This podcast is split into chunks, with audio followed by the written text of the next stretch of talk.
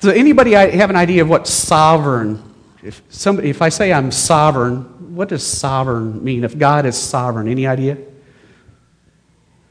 Reign. In the word sovereign is the word reign, right? We know what reign. We sang about that in one of the songs. It said he reigns, right? He reigns, right? So sovereign, the sole reigner. God reigns over everything. He is the sole reigner over everything, okay? And in Proverbs chapter 2, it talks about if we recognize that first, if we're seeking, right, and we understand that God is sovereign, right, and that we revere him, that when we develop that reverence, that fear, healthy fear of God, that's when we'll start acquiring wisdom and knowledge, and that's where he'll start working in us, and we align with him and what he's doing. So I encourage you to think of God as more than just a name in a song, more than just a word in the Bible, more than just a character in a story.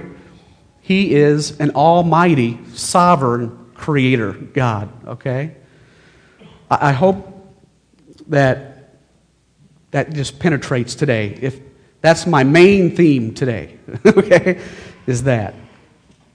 Okay, has anybody ever, went to a Mexican restaurant and you're eating some meat, in your taco or whatever, and it tastes like chicken, but it's like, doesn't quite taste right. It tastes like chicken. Then somebody is across from you, and you ask the waiter, and the waiter comes over and says, no, that's not chicken, that's possum. Oh, no. Your whole perspective on what you just ate changed, right? It tasted good when you were eating it when you thought it was chicken, but now when you think it's possum, it's like, oh, that kind of takes away from the flavor of what I just ate. It's not what you wanted to hear, okay? In Romans chapter 9, which is where we're going to talk about Romans chapter 9 today, Paul kind of does that to the Jews. The audience in Romans chapter 9 for Paul is the Jewish people, okay? Paul is going to upset these people. He's going to take a chance on bringing them some news that they're not really comfortable with. They have been made a people by God through Abraham and the covenants of Abraham up through Jacob, Joseph, the 12 tribes that eventually populated Canaan. God established himself through that nation first. He gave them the covenants. He gave them the promises. Okay? So the Jewish people at this point in time kind of thought, hey, we're it. We're in. If you're a Jew, you're in. The Gentiles, okay, so there's either Jews or Gentiles in God's economy. Right? God is not a respecter of persons. He sees, if you're a human, he either sees you as one of his selected people, the Jews, or he sees you as not a Jew, which we call Gentiles, right? So the Jewish people are privileged with that blessing from God, okay? The Jewish people think that the Gentiles are not eligible to receive that gift, those promises of eternal life with God, of being protected, of all of those promises and the terms of the covenant that he established, okay? But Paul's going to shake them up here in chapter 9. He's going to say, nope, guys, you got it wrong. You think you've been eating chicken all this time, and I'm going to tell you here, you're going to eat what you've been eating is really possum, okay? So it's going to change their perspective. So you'll see how he kind of delicately kind of gets into that because he knows he has a potential of upsetting them just a little bit. So if you look at chapter 9, Romans chapter 9, verse 1 through 5, if you can open up there. Okay, so this is Paul speaking to the Jewish audience, and he says, I speak the truth in Christ. I am not lying. My conscience confirms it in the Holy Spirit. I have great sorrow and unceasing anguish in my heart, for I could wish that myself were cursed and cut off from Christ for the sake of my brothers, those of my own race, the people of Israel. Theirs is the adoption as sons. Theirs the divine glory, the covenants, the receiving of the law, the temple worship, and the promises. Theirs are the patriarchs, and from them is traced the human ancestry of Christ, who is God all over, forever praised. Amen. And if I may take a moment, can we say a prayer right now that what I just read will be the beginning of an opportunity for us to hear what's being read and understand. God our Father, we definitely thank you for this wonderful world, this wonderful day, for giving us the ears to hear, the conscience to realize that you are sovereign, that you are majestic, and that what you express through your word is truth. I ask that what I express through my words is your truth also, and that we will understand where we stand in your kingdom in context of the Jewish nation and how important that is, and the opportunities that you've given us through Christ, the resurrection, the sacrifice that Christ made, the opportunity to be rejoined with you and enter into those promises just like the Jewish nation. May we not take advantage of that or manipulate that for our own purposes, but to step into that opportunity to glorify you. And we pray in Jesus Christ's name. Amen. So Paul's kind of softening him up. He's like, guys, I'm one of you. I'm a Jewish person. I'm one of your kinsmen. I'm telling you the truth in the name of Christ, the Holy Spirit. What I'm about to tell you is truth. It's not what you understand. Like I said, you think you've been eating chicken all this time, but I'm getting ready to tell you, you've been eating some possum, okay? So get ready. He says, theirs, being the Jews, in verse 4, theirs is the adoption as sons, the divine glory, the covenants, the receiving of the law, the temple worship, and the promises. Theirs are the patriarchs, patriarchs being Abraham, Isaac, and Jacob, through which God established the nation of Israel. And from them, the patriarchs, is traced the human ancestry of Christ, who is God over all, forever praised. So it's through that lineage, through that covenant, that Christ came out of them promises to be sacrificed and give us Gentiles the opportunity to be a part of that we didn't have before Christ came.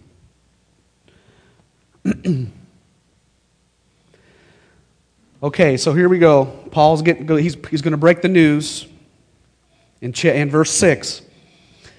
Reading from chapter 9, verse 6. It is not as though God's word had failed, for not all who are descended from Israel are Israel. Stop. What is he saying there?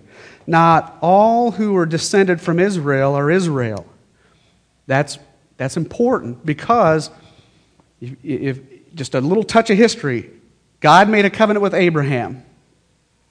God promised Abraham that he would have a son. Abraham and Sarah kind of took it upon their own to kind of make that happen because they were impatient. They didn't buy it. Sarah was 90-some years old. They lacked confidence. They didn't trust God. So they arranged for Hagar to get together with Abraham and have a son, Ishmael, right? Well, after Ishmael, Sarah did finally become pregnant according to the promise. They had Isaac. God, by his sovereign will, by his sovereign choice, said, I favor Isaac. I am going to fulfill the promises in that covenant through Isaac, not through Ishmael. Even though Ishmael is part of the nation of Israel, okay, he's a seed of Abraham, and God said, I will make him a great nation, but the promises, Christ did not come through that path of Ishmael. Christ came through the path of Isaac, okay? So what Paul's saying is, guys, even though you're a Jew, even though you're a nation of Israel, you're not necessarily a part of the promise. You're not included. Of course, they didn't want to hear that. Reading on in verse 7, nor because they are his descendants are they all Abraham's children. On the contrary, it is through Isaac that your offspring will be reckoned. In other words, it is not the natural children who are God's children, but it is the children of the promise who are regarded as Abraham's offspring. You will see in Galatians and some other places in the New Testament where we Gentiles are identified as the seeds of Abraham. Not because we were born through him through natural means, okay, but because in Christ, when we embrace Christ's name, associate that with ours, we are allowed to enter into that arrangement, that covenant, those promises with the Jewish people through our association with Christ. We get all that package with us, okay? That's why it's so important that when we participate in a church institution like this, and we invest ourselves in this thing, that we realize we're part of something much bigger than just supporting a program or taking care of a child or buying a pamphlet or presenting some music. It's all great stuff, but that is not the end. That's not the end of what we seek. We do those things to worship and glorify God, to draw everyone to God through Christ so that we can all become a part of that promise and have that eternal salvation. Okay, so reading on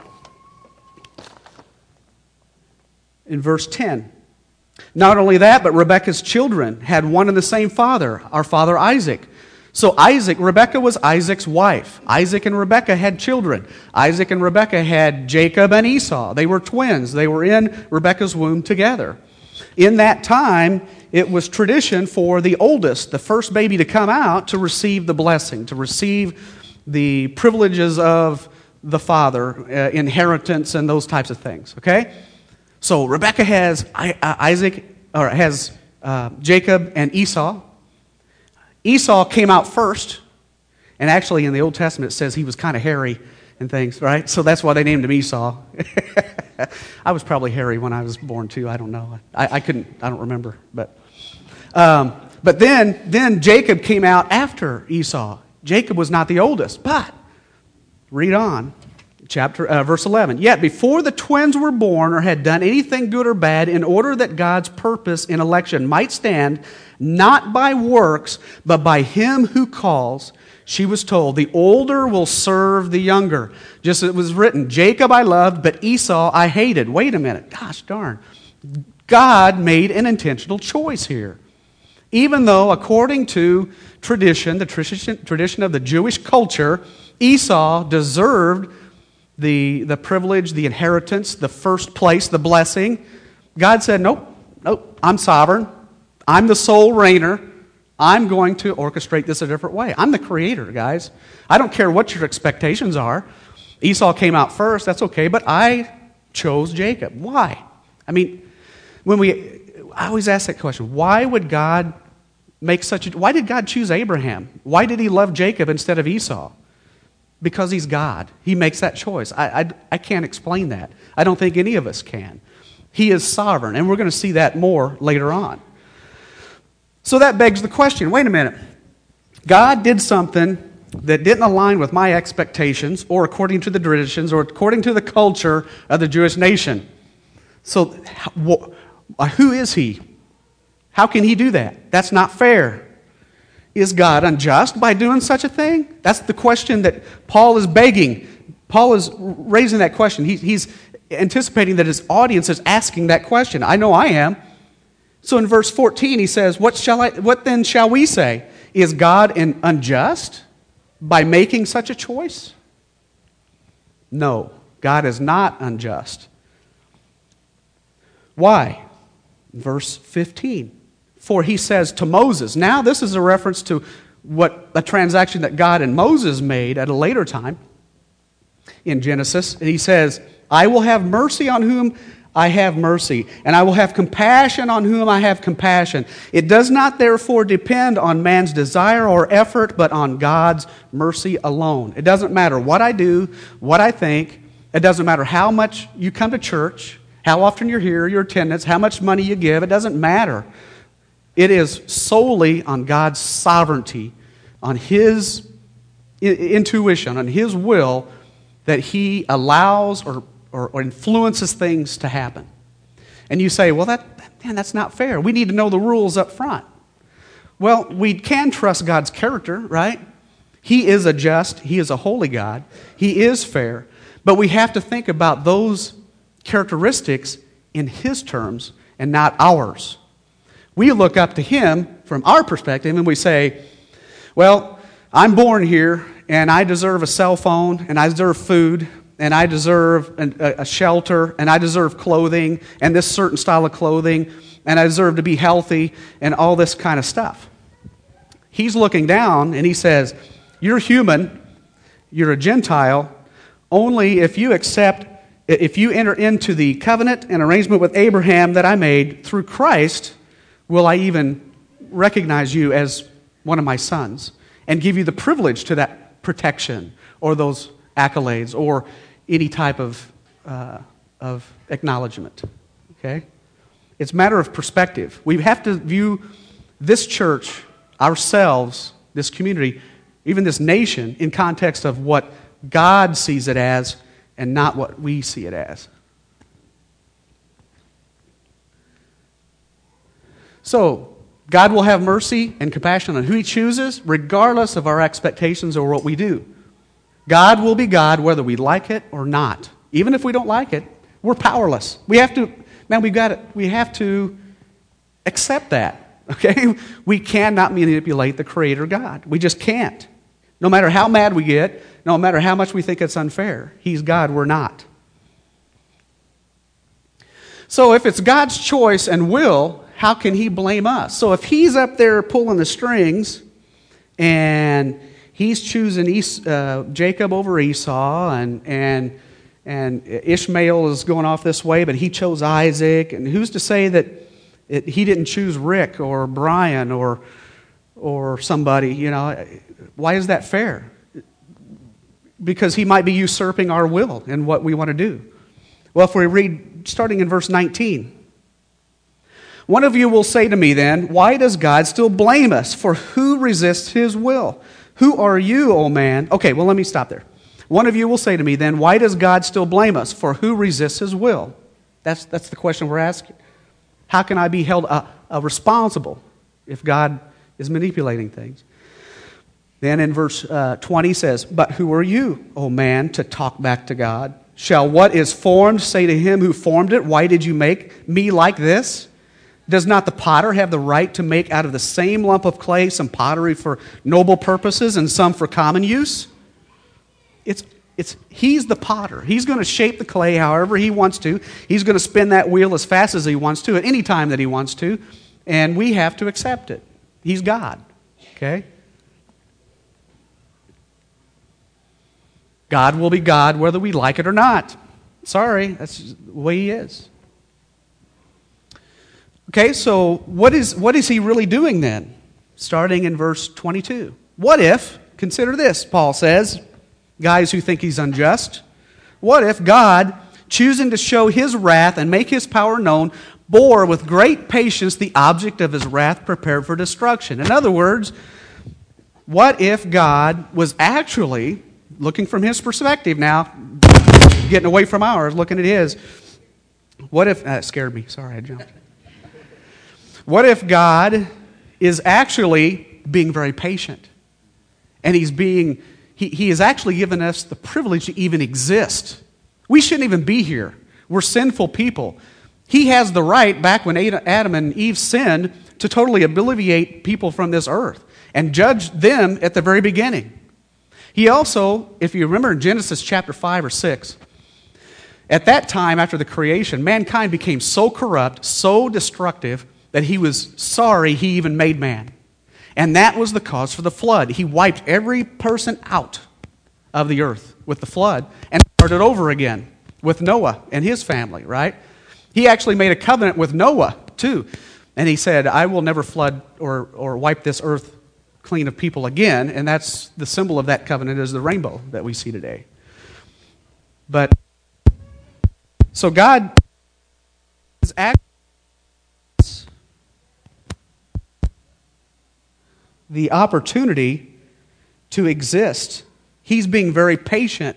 We are objects of His wrath. We are prepared for destruction. We are in that position right now. Verse 23, what if He did this to make the riches of His glory known to the objects of His mercy? That's what He's up to. He's up to helping or encouraging us or influencing us to realize His glory, not my own. It's not about me getting benefits for investing. It's not about me getting accolades for investing $25,000. I'm on the bronze level or the silver level into some institution. God is using the circumstances and this structure to glorify Himself. And then 24 says, even us, whom He also called, not only from the Jews, but also from the Gentiles. There it is. not only the Jewish nation through which Israel was founded through Abraham, but also to us non-Jews. So, and what's most important, how do us non-Jews, how do we get into, how do we become eligible for those promises? So what God is doing is he's withholding his wrath from us right now. He's withholding his judgment. He has all rights to pass judgment and condemn us all right now. He's patiently allowing us to exist when he really doesn't need to. He's making his power and his glory known to us through all this, through time, over time, as we all mature. And he's giving Gentiles the opportunity for his salvation and not just the Jews. That happened when Christ died on the cross. That eligibility became available in the grace administration. We'll talk about administrations later, but administrations are periods or stages where God works with mankind a certain way. At Adam and Eve, God worked with Adam and Eve a certain way. They had a certain arrangement. Adam and Eve was able to cohabitate with God face to face. They were of a particular form that they didn't die if God was revealed to them. Adam and Eve sinned. Things changed. New stage. Now the ground is cursed. Women will be forced to bear children with and all those kinds of things. So now God associates with mankind a different way. Now the covenant of Abraham comes. Now God is talking to Abraham. Change, new stage. Now God is talking to Abraham and starting to create this platform through which ultimately in the grace administration down here we can look at through Christ and be a part of Abraham's promise. So we're in that grace stage right now. There's a couple more stages to come yet.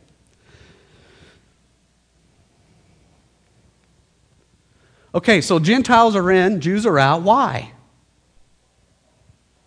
Let's jump ahead to verse 30, 9:30. What then shall we say?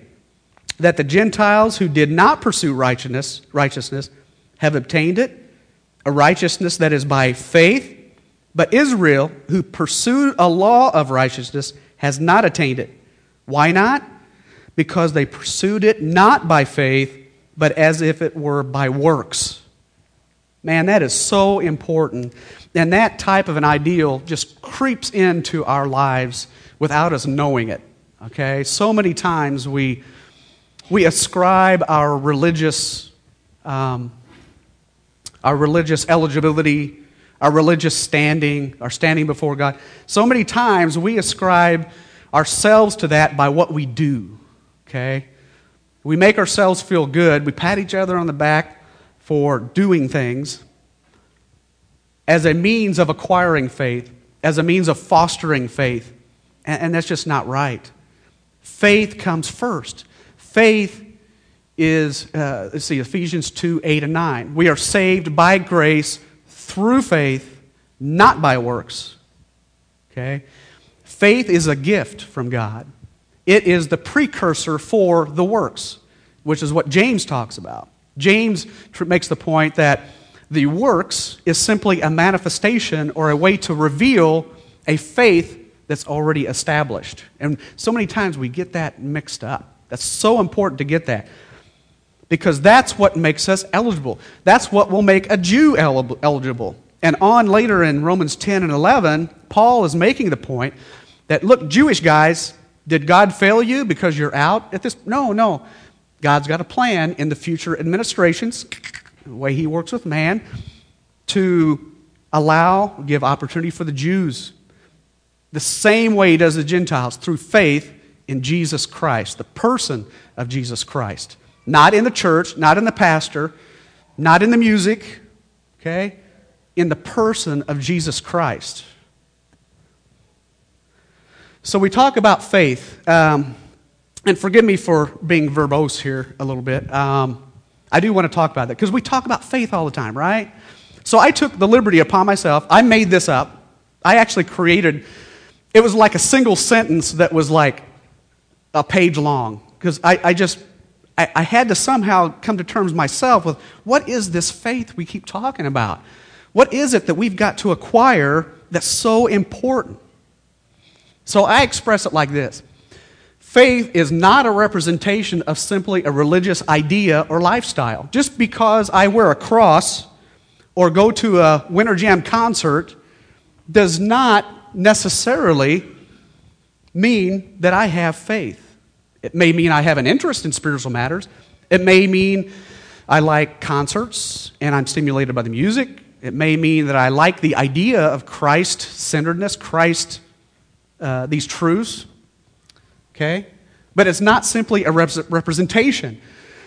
It's a deep, unchangeable disposition of mind and heart based on a confident, provable, reliable fact, observation, or evidence. There's a lot of people that try to say that faith is just, well, it's just something you believe. I don't understand it. There's really no fact to it. It's just something you have to do.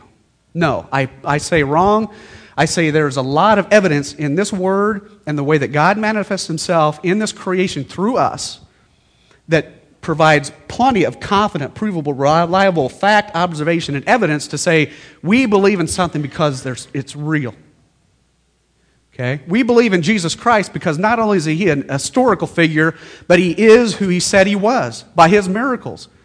You can look at the manuscripts, the archaeology, the prophecies. You can look at the statistics, the bibliography of the manuscripts, the external evidences, the eyewitnesses. There's all kinds of evidence there. 3, it's a conviction. Okay, so it's not just a representation of an idea, but it's something that happens in the heart, deep inside.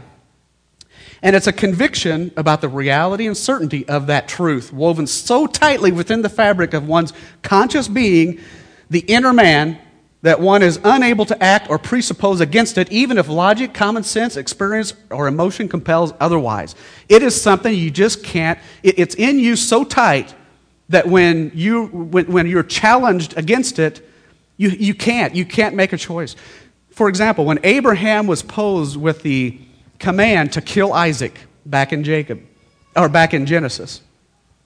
God commanded Abraham to sacrifice Isaac. Abraham was going to do it because he really believed it. Abraham was struggling inside. He's like, this doesn't make sense. This is not characteristic of the God that I know. He's going to kill the only offspring that I've already had at 99 years old, which is almost a miracle anyway. It's like, but you know what? He's sovereign. He's God, and I'm going to trust it. I have a faith, I have a conviction about the reality of God and his truth that's woven so tightly in the fabric of my being that even the logic, the common sense doesn't make sense, I can't presuppose against it. I'm going to do it. And God stepped up, being the genuine, just person that he is, said, time out, I was just testing you. Okay, God's not going to make Abraham kill his son. It was a test. The other big characteristic about faith is that this truth, this thing we have faith in, becomes such a rigid fixture within one's being that it supersedes any impulsive, natural inclinations to act or think against it. I am so convinced in the reality and the person of Jesus Christ that if someone at my job were to come to me and threaten me about the reality of Jesus Christ, I would stand against it very aggressively, okay? I don't care. I would probably lose my job. If my boss came to me and said, Rick, you got to get rid of these silly religious notions or you're fired. I'm serious. I would say, Express Scripts apparently is not a company who has the values and operates in reality like I thought it was. I'm sorry, guys. I'm going to take my talents and my skills, and my God will find me a place to serve him somewhere else better. I have that level of confidence. So I want you to consider these things about faith.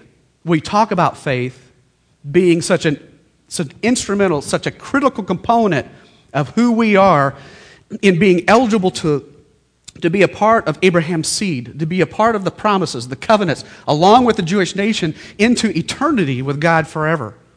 But that's got to be the case, not works.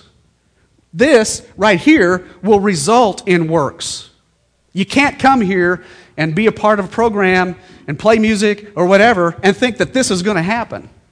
This is a transaction between you and God alone. You have to foster it. You have to want it. You have to open your heart and accept his reality in yourself so that so that this transaction can take place deep in your heart. I can't do it for you. FBC can't do it for you. You have to do it.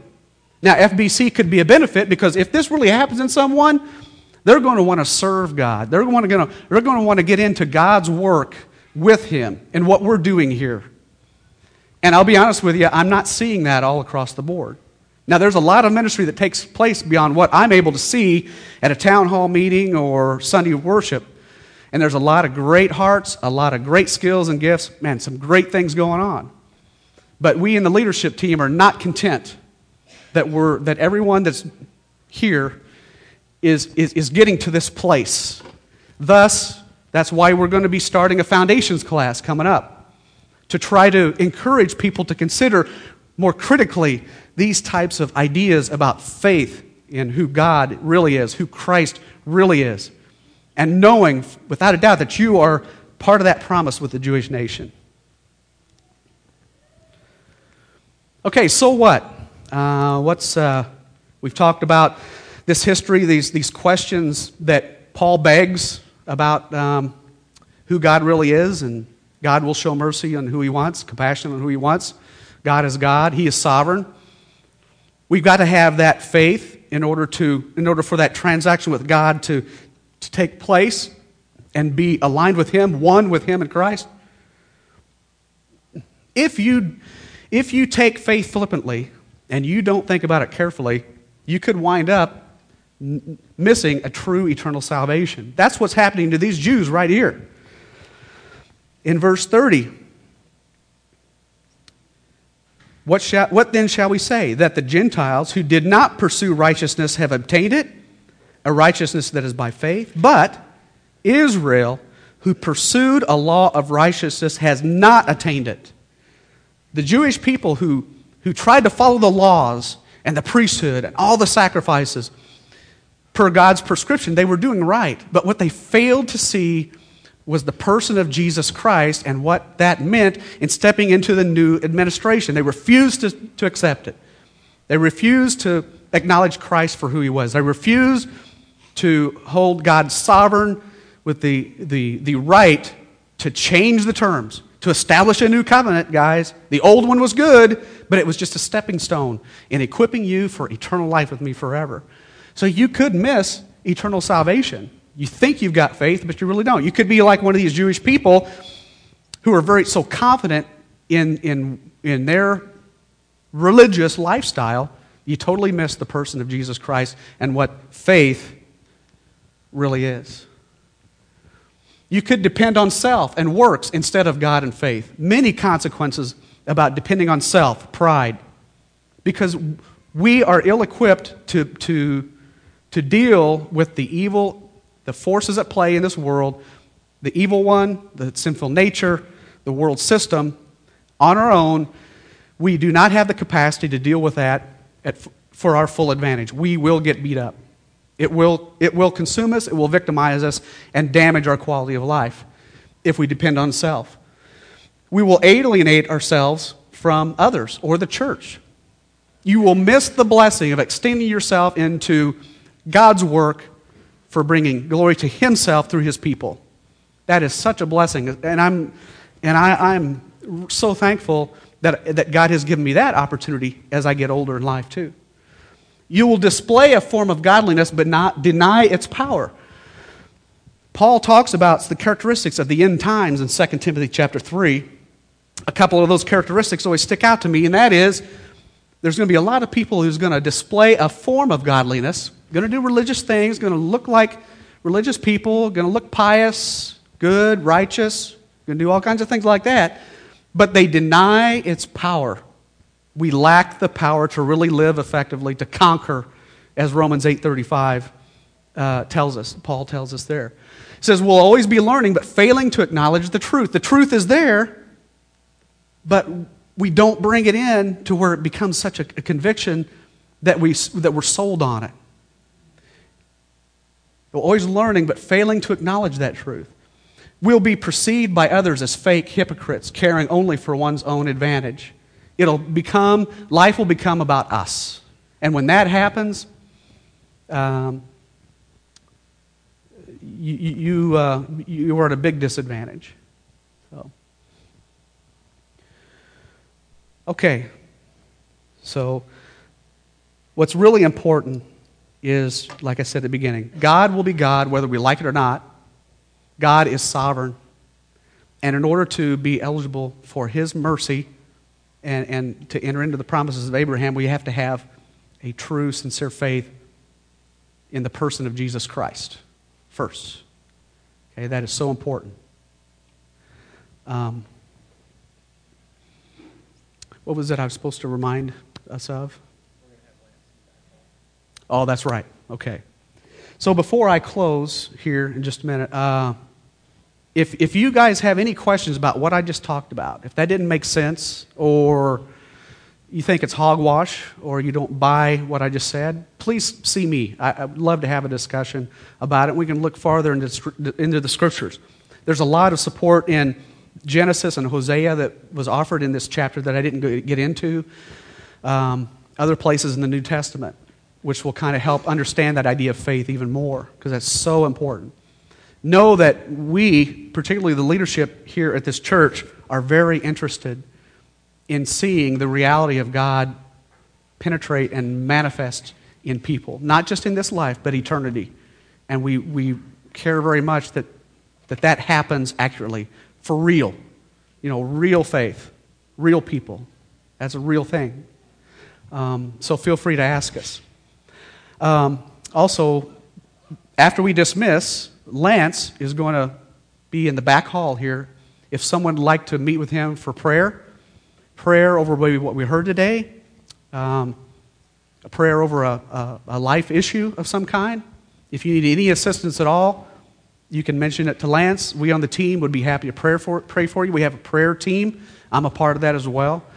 And we are very careful to be confidential with those types of things and handle your petitions very, very carefully. So, okay, so with prayer, I'd like to dismiss us. I think, do we have another song coming up? Okay, so I'll let the band come up. And God our Father, your word is so penetrating, and it brings to light such marvelous truths about the foundation of humanity that you've created, that we're a part of, that you've allowed us to exist, to even participate in life that you've created, because we don't deserve it. We are sinful people. You're a holy God. We are lucky that you have shown mercy on us, are patient in revealing your glory to us, restraining your wrath, restraining your judgment, giving us this opportunity to participate with you, to be one with you in spirit and in truth through the person of Jesus Christ. And we thank you so much for that opportunity. And may we respect and revere you enough as the sovereign God to accept that opportunity, to make you happy, and to give us huge perks and benefits into the future with eternal life of a peace, a comfort, protection, and sustenance forever. And we pray these things in Jesus Christ's name. Amen.